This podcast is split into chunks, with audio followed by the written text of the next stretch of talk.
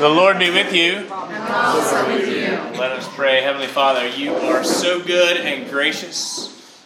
You've given us your word, and you have told us um, not just how you want us to live, but how you've lived that life for us and um, died for our sins and given us your own righteousness. It's all in your word, the promise of heaven, and the instructions for earth. And so we ask, God, that you would uh, just bless us uh, both to receive the redemption that you have offered to us and to receive the new life uh, that you have given to us in your Son Jesus. God, we pray it in His name and for His glory. Amen. All right, well, week six in the Sermon on the Mount. Can I ask you a question before we get started? How are we doing on Matthew? And, and, and there's no right answer to this at all. So we're going to, uh, next week's our last one in the Sermon on the Mount. We're going to be off for the holidays. We'll pick back up on January 9th. It's a great place. We'll either pick back up with chapter 8 in Matthew and keep going, which Matthew has 28 chapters, uh, or we can stop for a little while and come do something else and come back. How are you feeling about Matthew? I like it. Keep going. I like Matthew. Yeah, I do. Stay with Matthew. Yeah. Okay, all right. Would you tell me if you didn't want me to stay with Matthew? Yes. Okay, all right, good. You know us, Joe. Six years in. Do you know today is my liturgical six? I, don't, I think it's the 14th is the actual, but it's uh, Advent 3 is my liturgical anniversary as your rector. So six years. Six years. Six years. Seems like 26. I'll be honest, a hundred percent. 106. That's right. Just remember when he started, he had a full head of hair. That's right. And none of it was gray. All right. Well, we are uh, in week six on the Sermon on the Mount, and we now know firmly that the Sermon on the Mount is the description of.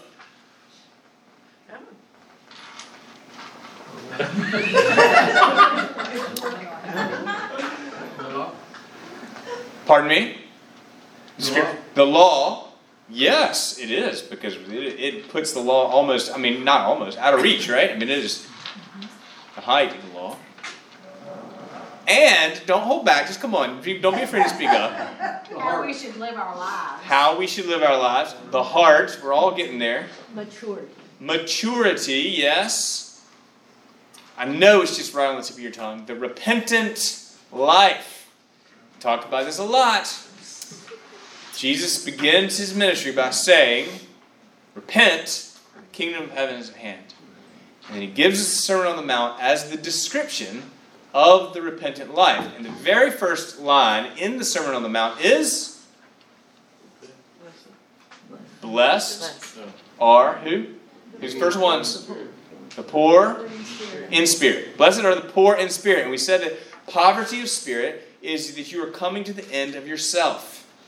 It's not that you're sad or brokenhearted, which of course the Lord has a special place in His heart for the brokenhearted, but it's that you are at the end of yourself.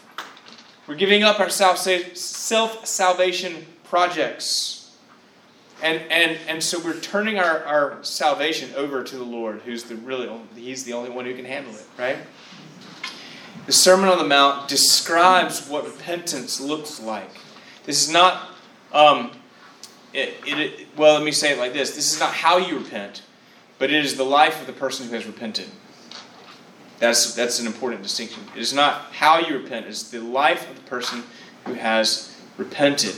And of course, it's not perfect. I mean, uh, Mickey said that we it's it is the law, and it is the law. It, it puts the, it shows us more than any other part of the Scripture how much we need a Savior, because it says if you not just get through life without killing somebody, but if you hate anybody in your heart, you've committed the same sin. Well, so much for that. You know, been nice, nice knowing you. So um, the law is completely out of reach, but it also describes.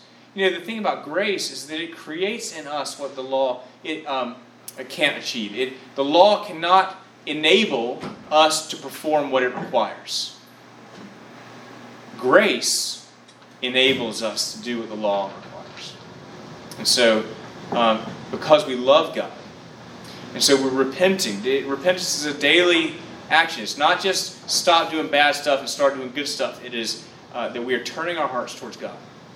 If we get to week seven and you don't know about repentance, I'm going to be upset. No, I'm, I'm, I'm just, I'll say it again. I won't get tired about, I won't ever get tired of talking about repentance because it's not just, I mean, we actually talk a lot about it in the sermon today. It's not a finger wag, it's an invitation. It's an invitation to restoration. So, uh, the Sermon on Light is the description. Sermon on the Mount is the description of the repentant life. Okay, and it's fundamentally a daily practice. Repentance. It's not just a one-time thing. Like when did you give your heart to Jesus? It's it's a daily practice, minute by minute, sometimes, of trusting in God and not in ourselves. And uh, naming the thing that we're at the end of is very good. Like that's called confession, right? It's uh, naming our sins uh, and trusting in God's salvation once again. Uh, so, to remind you where we are now in the sermon, as we begin chapter 7, Jesus has set the stage for the sermon with the Beatitudes. That's the preamble. And remember, poverty of spirit over and over again. That's we, blessed are the poor in spirit. Blessed are the um, those who mourn their sins, because we've we've uh, come to the end of ourselves, and, and, we're and we see God's righteousness, and we're, so we're mourning our sins and we will be comforted because God's given us His righteousness. And then that humbles us. So blessed are the meek. And on and on. We hum, begin to hunger and thirst for righteousness. And, and it's, it is a progression of maturity. That, and the, the, um, the rest of the sermon is describing what that life of maturity looks like. And so Jesus shows us that following Him and ultimately faithfulness uh, to following the law of God is not external, but is internal. Faithfulness is not simply getting through life without committing adultery or murdering or coveting or whatever that is. Good luck getting through life without coveting, but it is, um, it is uh, about loving God for those things. In other words, if I'm just not killing somebody so that I uh, can go to heaven, who am I really serving? Myself. But if I get through life without killing somebody because I love my fellow man because God told me to, and I love God, then that is, let's just call it better. That is fulfillment of the law. So the last couple of weeks we talked about the implications of our own piety. Remember, uh, when you uh, when you give, don't let your left hand know what your right hand is doing. You're not you're not going after the affirmation of others. You're giving to God. Audience of one. You're praying, you're not trying to impress other people with your words, or not try to avoid looking foolish to other people uh, with your words. You are just praying to God. You didn't care what you sound like. Uh, and we talk about fasting uh, as well. We're doing it for God and not for others. Now we're beginning to look and look at our relationships with others, because you know, even though we're audience of one, doing it for doing our practicing our piety uh, before God and not for others, we still got to live with other people, right? We got we got to live, we got to live together. So uh, we're looking at our relationships with others. So let's turn to chap- uh, verse one chapter 7. You should have the handouts. I did 25 handouts, and it looks like there's that's probably right about enough. Got, we got, got like, two like one or two more right over here, or if you've got your Bible or something, or you can turn on. You all have, you should have a Bible on your phone for when you're stuck in traffic waiting on a marathon. You can just pull it, pull it out. You have to be parked, otherwise. Pardon me? Traffic law. I mean, you gotta be parked though. You Oh gotta- no, no, yes, got it. Yeah, just only stop. Don't read your Bible when you're driving down San Jose. That's not audio Bible. That's that's much better. Okay. All right. Here's here's one of our most our our culture's most beloved verse right now. Judge not that you be not judged. Judge not that you be not judged. That's what it's the words of Jesus. You better not do it. Taken a little out of context. We'll come back to that. Judge not that you be not judged, for with the judgment you pronounce, you will be judged. And with the measure you use, it will be measured to you. Why do you see the speck that is in your brother's eye, but do not notice the log in your own eye?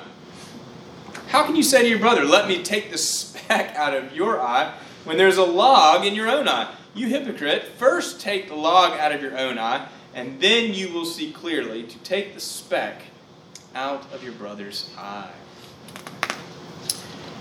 All right, so judge not that you be not judged, or judge not lest ye be judged. I can find no translation that actually says those words, judge not lest you be judged. It's not King James.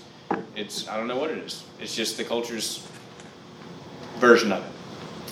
But it's it's basic. I mean, it's not that doesn't take it completely. The words aren't exactly wrong. Incredibly misunderstood. What does Jesus mean? What does Jesus mean? What do you think? Mind your own business. Mind your own business. Don't pay attention. To, don't have any opinions about other people. Keep them to yourself. Well, keep your opinions to yourself. Maybe. Maybe. You've got to take care of yourself first before you can take care of somebody else. You got to take care of your take care of yourself first. Yes. Yes, before you can take care of somebody else. That almost seems selfish, but in the con- in the context of judgment, yes, we want to judge ourselves first. I Right? think That's that- good. It's gotta be very, sorry, go ahead, It's along the line of forgive us our trespasses as we forgive those who Okay. trespass Yes. us. Along the same lines so that we the measure that we use will be used for us right? So forgiveness is the same way as judgment. Uh, john and then richard. Yes. Well, often when we judge people, we're judging ourselves because of what we see in others is what bothers us. yeah. It, is, it takes it takes a, a wise person to realize that what irritates me about that other person actually is uh, just my own insecurity about myself. Yeah but that is um, most of the time we don't realize it we just are jerks so but thank you that's that's a really good it's a really good insight yes richard It reminds us that there's really only one judge. That's right. It Reminds us that there's really only one judge. So, often we'll hear, you know, who are you to judge me? You know, uh, the Bible says don't judge. It's always set on the defensive? Always set on the defensive. Don't judge me. You're not supposed to judge others. I don't want your opinion about me. This is our, I was talking about in the sermon again a little bit, the individualistic culture that doesn't leave any room for others to speak truth into our lives. And yet, Jesus does actually seem to be siding with those who might be defensive and says to those who would judge, don't look at yourself. I mean, don't, don't look at other people, look at yourself, right? He has just exhorted his hearers not to be like hypocrites. Well, wait a second, Jesus. You just said don't judge. How do you get to call them hypocrites? If you are not judging. Is Jesus himself being a hypocrite? Well, he is. he's lived a perfect life. He- Well, he's the judge. Yeah, but okay. So, but if you've lived a better life than me, then do you get to, you know, does that qualify you? I mean, what's the? But not that they perfect. I mean, I let's we'll just grant that Jesus is, you know, qualified to be the judge. No question about that. But he just told us not to judge, and he called people hypocrites.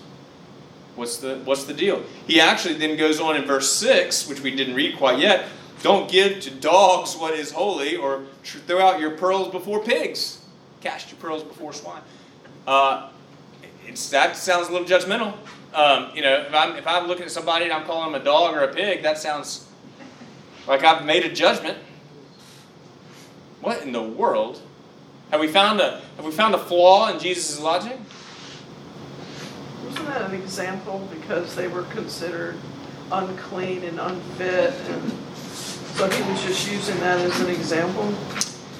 Well, sure, it uses an example, but I, I can use an example and be kind of uh, either hypocritical or, or um, obscene or, or something like that. I mean, I can tell you, I can use all sorts of colorful words to tell you all to quit doing what you're doing. You know, what I mean, like that's. Uh, I, in fact, I've yelled at my kids because of they're yelling. Is that? I mean, that's. Let's just go there.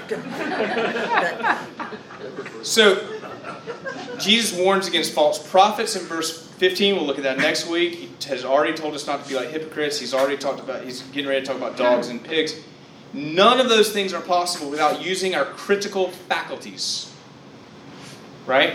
Many, many, many scriptural passages exhort us to use godly discernment between good and evil, both in our own lives and in the lives of others. So, in the context of Scripture, judge not cannot mean that we are not to make any value judgment. And that above else, all else we are to mind our own business. It can't mean that. Jesus is not saying, do not use your judgment. God gave you judgment. The problem is with the English language that both those things are the same word. You have critical faculties that you are to employ, both for your own safety and your moral acuity and your maturity in growing in Christ. If you don't use your judgment, then you're just going to flounder around, make bad choices. Well, who's to say they're bad? They're my choices. Well, that now we're in individualism and paganism, and, and you have to use your judgment. Rather, we are to avoid having a condemning spirit.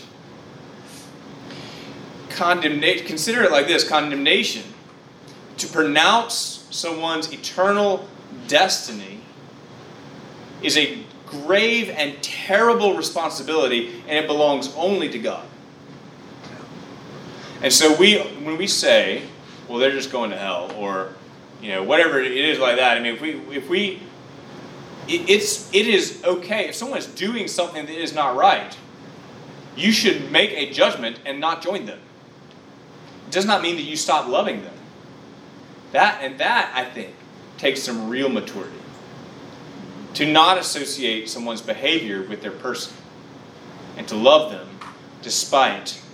Um, their actions, especially when their actions have hurt you. And that's really.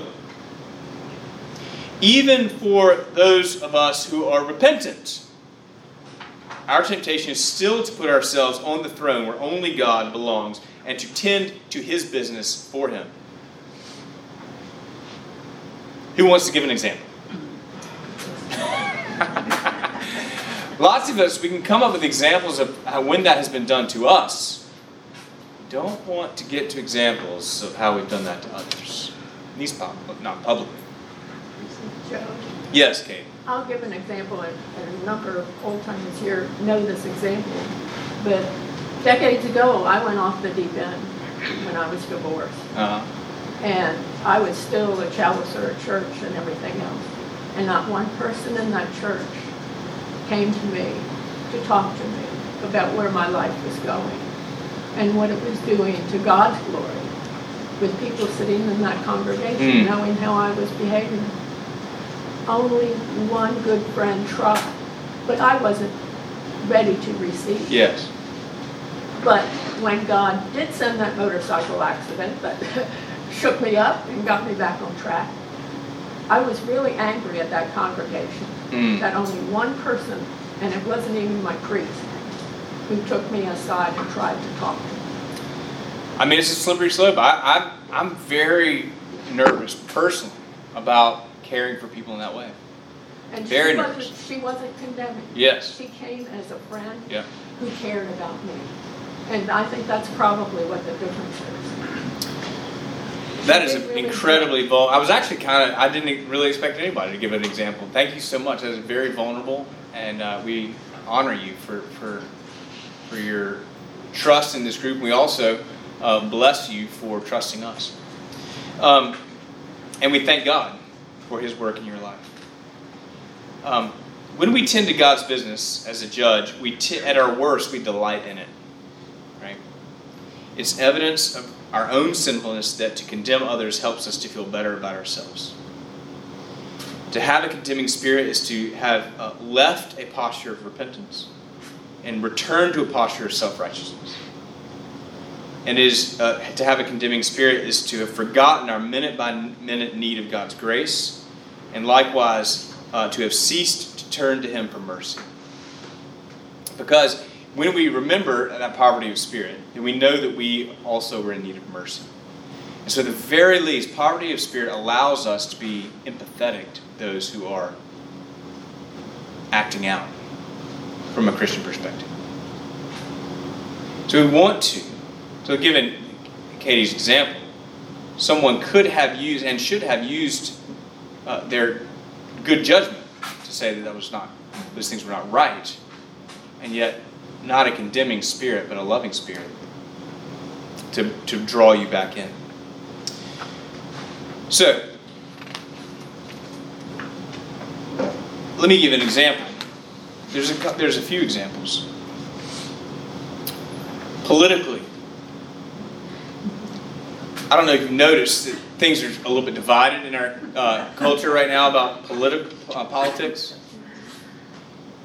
And actually, I think this church, you know, we actually have people on all sides, and I think we do a pretty good, pretty good job. Um, but I wonder if we can disagree with someone's opinions and still love the person.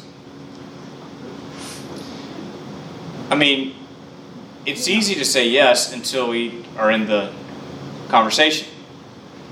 We see the flag hanging off the back of their truck, or we see the sticker on the back of their Prius, or we um, we that was kind of I guess it wasn't a very nice joke, but the um, the um, when we No, you just both sides equally. I just okay I just just to both equal. Um, the can can we can we argue the the ideology and love the person? I think it takes discipline, and I see lots of examples of uh, well, I say many more examples of associating our hatred for the ideology with the person who holds it. And I think that requires uh, repentance on our part. Um, theologically, can we love someone who disagrees theologically with us? Opinions that some people don't like about, um, well, I'll just say sexuality is, is one example, a very, very blatant example. I find myself on what is called the conservative side of those, those arguments. I try, uh, I, when I'm not holding those things because I'm trying to be conservative, but because I'm um, trying to read the Bible faithfully. What I had was sort of the, the ethos that I was in early on was that people who disagreed were really just fake Christians. And that is a, that's a condemning spirit. What I have found is that people who disagree with me love Jesus and love the scriptures. And they too are trying to be faithful. Where I'm trying to read the, fall in this position because I'm trying to read the scriptures faithfully, they too are trying to read the scriptures faithfully and love and include and, um, and bless. And somehow, contrary to what I was taught and the or, or the ethos that I was uh, been in, um, those churches are flourishing, and the Holy Spirit seems to be present. What are we to do with that? Well, perhaps we can learn to love. We can talk about the ideology, the theology, but we can learn to love the person and the people in such a way that we are actually free to have good conversations. And I've had some wonderful conversations rather than just fighting. Father Joe, is Yes. that also kind of what it means when, I don't know who said it, Paul, work out your own repentance? In some ways? Yes, he says that in uh, Philippians 2, the second half of Philippians 2, I think. Work out your faith with fear and trembling. Is that what you're talking about? Or, or, you know, or working out your repentance. Working out, I think that's what it hmm. I'd have to look up. I'd have to look that up. I, I'm not prepared to to answer that exactly because I'm not sure what we're talking about. But let's look at it. That'd be that'd be good to look at. I got a question. Yes, ma'am. How do you approach some, how do you approach it from a Christian attitude when somebody has an ideology like you talked about that's completely different than your own? You don't want to get involved in it. What's the loving way to say that you don't agree? Well, uh, so to act, what's the loving way to talk about it? Yeah. If they want to talk about it, but you don't want to talk about it, is that right? Is that what you're talking about? Yes. Uh, They're trying to convince you or tell you why they believe that way.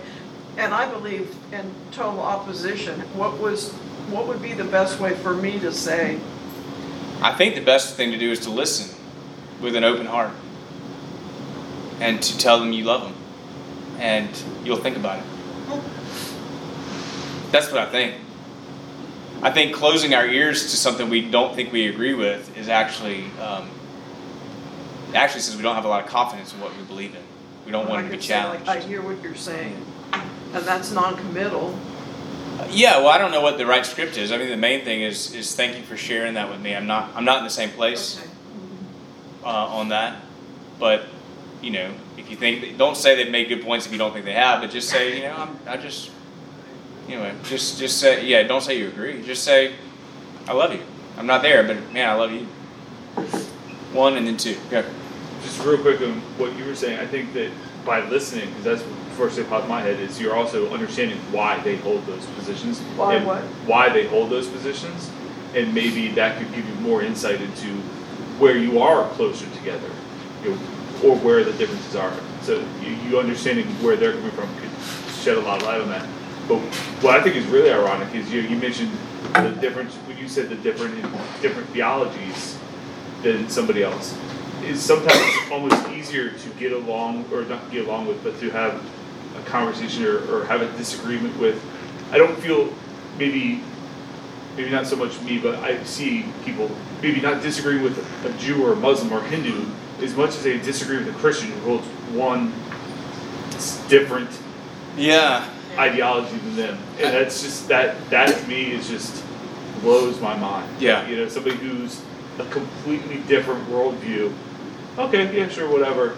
Oh wait, you don't believe that the water, wine, whatever. You, you, all of a sudden now that's a person you want to argue with. There is a sense in which we feel f- like we have more to argue about inside the family than, than outside the family. Right. Like it's not we're just not even talking about we can't build a house on a foundation that's completely shaped different. You know, like it's it's uh, so uh, there may be something to that, but but you're right. I think sometimes we get more upset about that. And those are the people you We, the whole thing is we gotta love. Now listen, Jesus gives this. Jesus gives this great example. Oh wait, I, I skipped over John. John, to say Yeah, in some of my Bible studies, I've been in classes where people have come up with ideas, and I, it's like, where did they get that from that scripture? And when I thought about it, it's where that person is at in their walk. right. And so oftentimes we come up against things that we don't agree with, and we have to learn to disagree agreeably. learn to to learn to disagree agreeably, and I think that's that's absolutely right. I mean, I, I think that um, that what I have come to love about the folks who disagree with me theologically, and they've come to love me, and I- it's just um, and we can really bless each other's ministry and partner in a lot of really wonderful things. So um, I, I think it's really important, and um, and so that's I think Jesus gets there when he uses this example, which I think would have made the people laugh when they were sitting on the mountain, sitting on the on the grass there, and he says, you know, why are you gonna why are you gonna uh, look at the speck in your brother's eye when you got a log in your own eye? Uh, I, I think I feel like Amy has said to me more than once, it's hard to hear you with that plank in your eye. Um,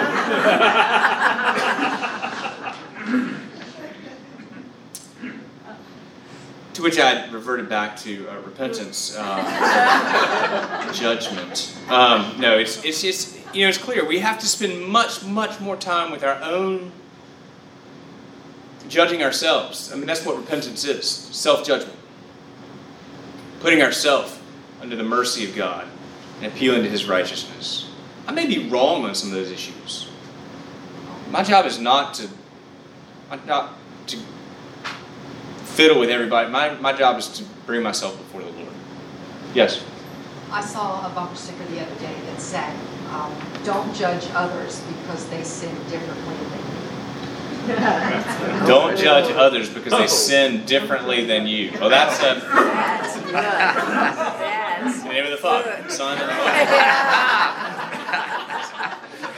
Holy Yes, Doc. Yeah, uh, if you look at what the conversation we're having right now, and look at, look at uh, verse six, there might be a pretty good tie-in right there. Well, let's let's mosey on down to uh, verse six. Do not give dogs what is holy. Do not throw your pearls before pigs, lest they trample under them underfoot and turn to attack you. Anybody ever here been attacked by a pig? I hear that is not a fun exam of, of yes, yeah, yes, yeah. By those tusks, man, I tell you, they're not not a fun thing. Uh, again, he can't be talking about judgment.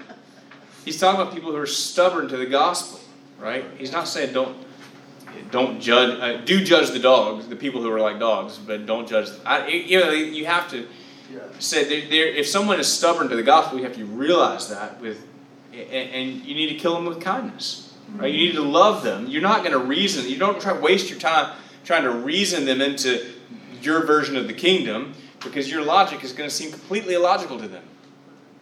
Right? Show them the difference in your life.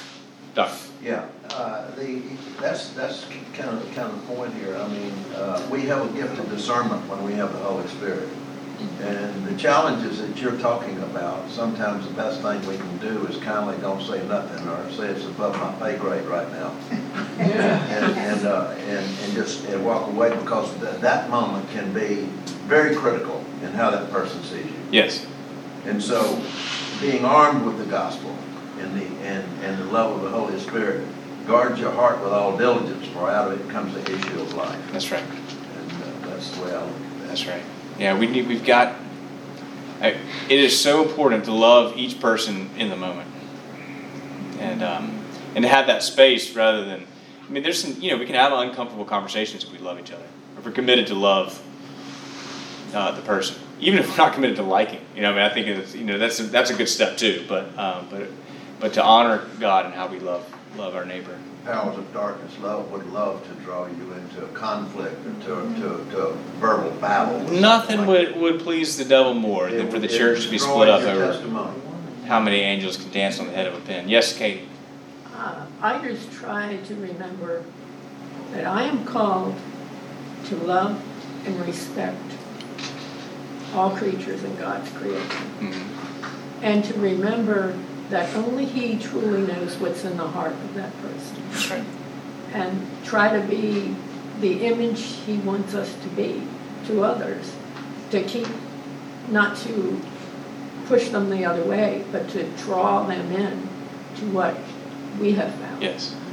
He, you know, he says, love the Lord your God with all your heart, soul, mind, and strength, and, and make sure everybody's theology is as correct as yours. Right? That's not. That's not. That's not what he says. You know, like I mean, I think it's good to have these theological discussions. It's just not. It's much more important. I mean, it's just much more important how we love. It is. Theology is important.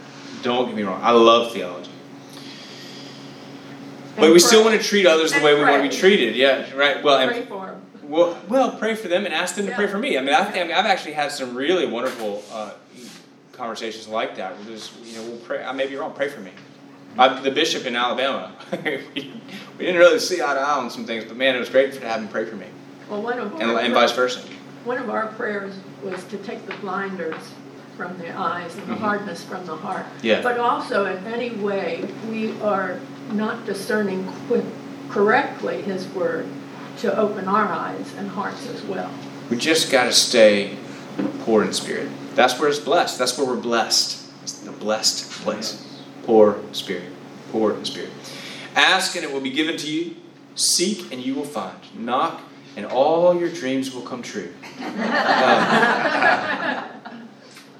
knock and it will be open to you. For everyone who uh, asks, receive, and the one who seeks, finds, and the one who knocks, to the one who knocks, it will be opened. What do you make of that? Will all your dreams come true? Oh, No. So what does he mean? You're gonna, because you know, you're you're sitting there singing with Bono, right? I still haven't found what I'm looking for. What what um what what in the world uh, does Jesus mean when he says uh, to the one the one who seeks is going to find? Yes, It's not a Jane. one-time thing. Not a one time. What do you mean by that? It's a continual seeking, knocking, asking, and our faith grows while we're doing that. Mm-hmm. And at the same time, we say when. Yeah. We're asking, we're seeking, okay, when? Yes. Yes. Um, And it, it doesn't say for every, it, for everyone who asks receives a positive answer. Yes. Yes, it doesn't. Every, it doesn't say everyone who asks will get the answer they want. Yes. Receive a positive answer. Yeah, that's right. God's God- sovereignty. But G- God's sovereign. Sometimes, what if I had a friend named uh, Craig Smalley, he's the interim dean now of the cathedral where I served in Birmingham, and he said, uh, "Lord, help us if we get everything we want." Oh, well. Wouldn't that be awful? In retrospect, it'd be great right now. Ah, starting right after Christmas, right? um, uh, you know, we, we, we want, we often want things that aren't good for us. And so, Lord, help us if we get what we want. That God actually knows what we need. And so, um, ask and it will be given to you. When, when you pray, God hears you. For sometimes He holds the answer behind His back for reasons known only to Him. Sometimes, because I think if He gave us what, what we're after, we'd look at the thing and not at Him. And sometimes we think, all right, God, I have been looking at you for so long. give me, just give me something. You got to give me something. And still He holds behind His back. And I don't know why that is because I know some people. Sometimes it feels like people just he's like got a pinata over here, just just candy everywhere, and, and it's you know dry bones over here where I where I want it or or my friend wants it or whatever, and I just like why does it why is it like that? And I don't know. God has a plan enacted God? for, God has a plan enacted for each phase of our life. And very often, if we're praying in a certain way, we can get ourselves out of that plan that He has enacted for us. Yes, and you know what we lose in that moment? Poverty of spirit. You hear this? Well, I've got one string uh, all, all day long. I'm playing on that guitar. Poverty of spirit. Poverty of spirit. And and and so he says, which of you? This is so he's talking about the goodness of God. Which of you, if his son asks him for bread, is going to give him a stone? Or if he asks for a fish, we'll give him a serpent? If you then, who are evil, chuckles in the crowd, know how to give good gifts to your children, how much more will your Father who is in heaven give good things to those who ask? But boy, it doesn't come quick, does it? And sometimes it's in retrospect, and sometimes we realize that it was a motorcycle accident that we were so blessed by. But man, it wasn't comfortable in the moment. For probably years afterwards, and maybe still. Yes? Is there an element here, maybe, it never specifies what you're asking for, what you should be asking for. Is there maybe an element here of asking for the right things, asking for faith, asking for grace, the ability to love your neighbor better, the strength to, to love your neighbor better, to understand spirit, uh, understand scripture? Is there an element here, maybe that's implied or understood that more what you're asking about instead of asking for riches, fame, wealth, whatever? You know, I think that's a really good. Uh, we, we like to take this and, and apply it to those earthly requests. Yes. We really probably should be more the heavenly spiritual requests. So Josh said that the does it matter what we're asking for? And I think in the context of the sermon it does. Because we've just talked about not being judgmental.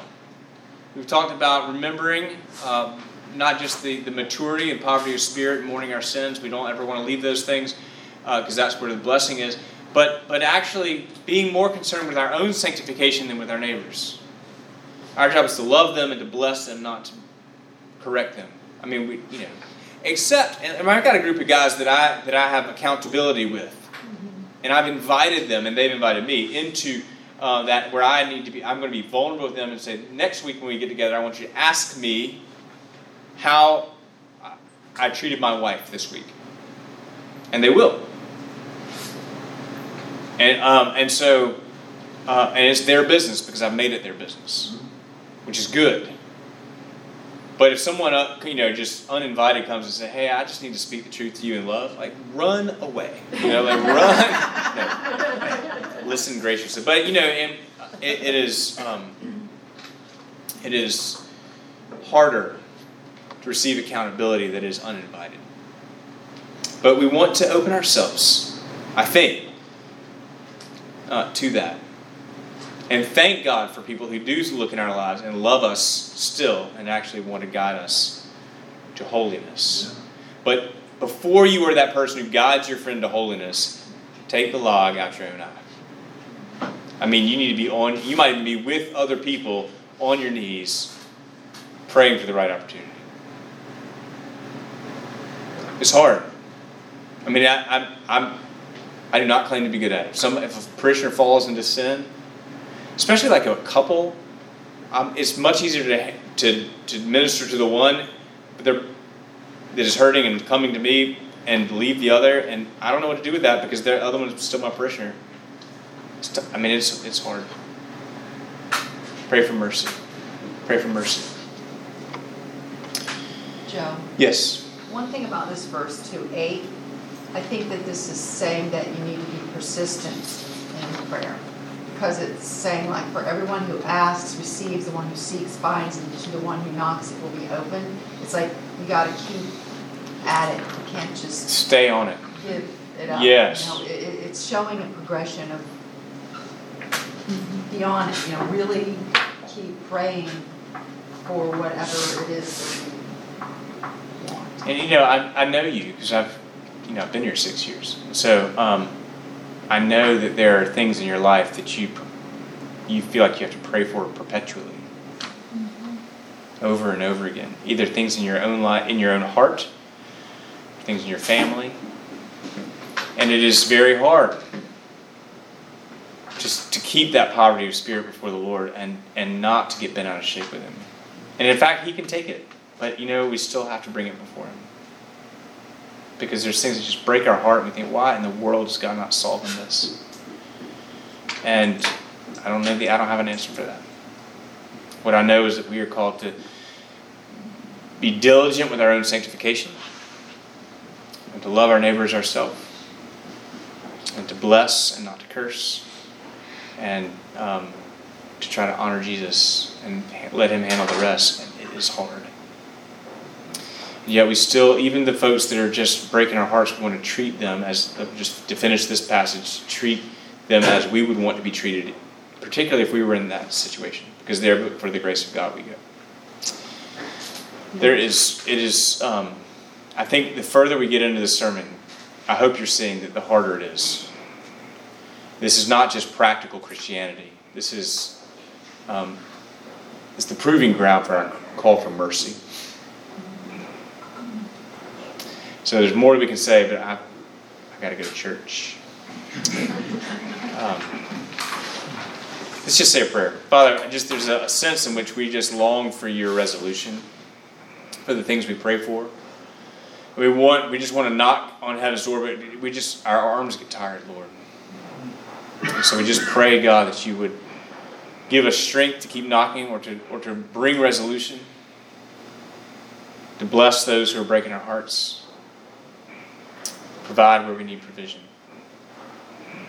And God, we just um, we pray for faith, pray for your intervention.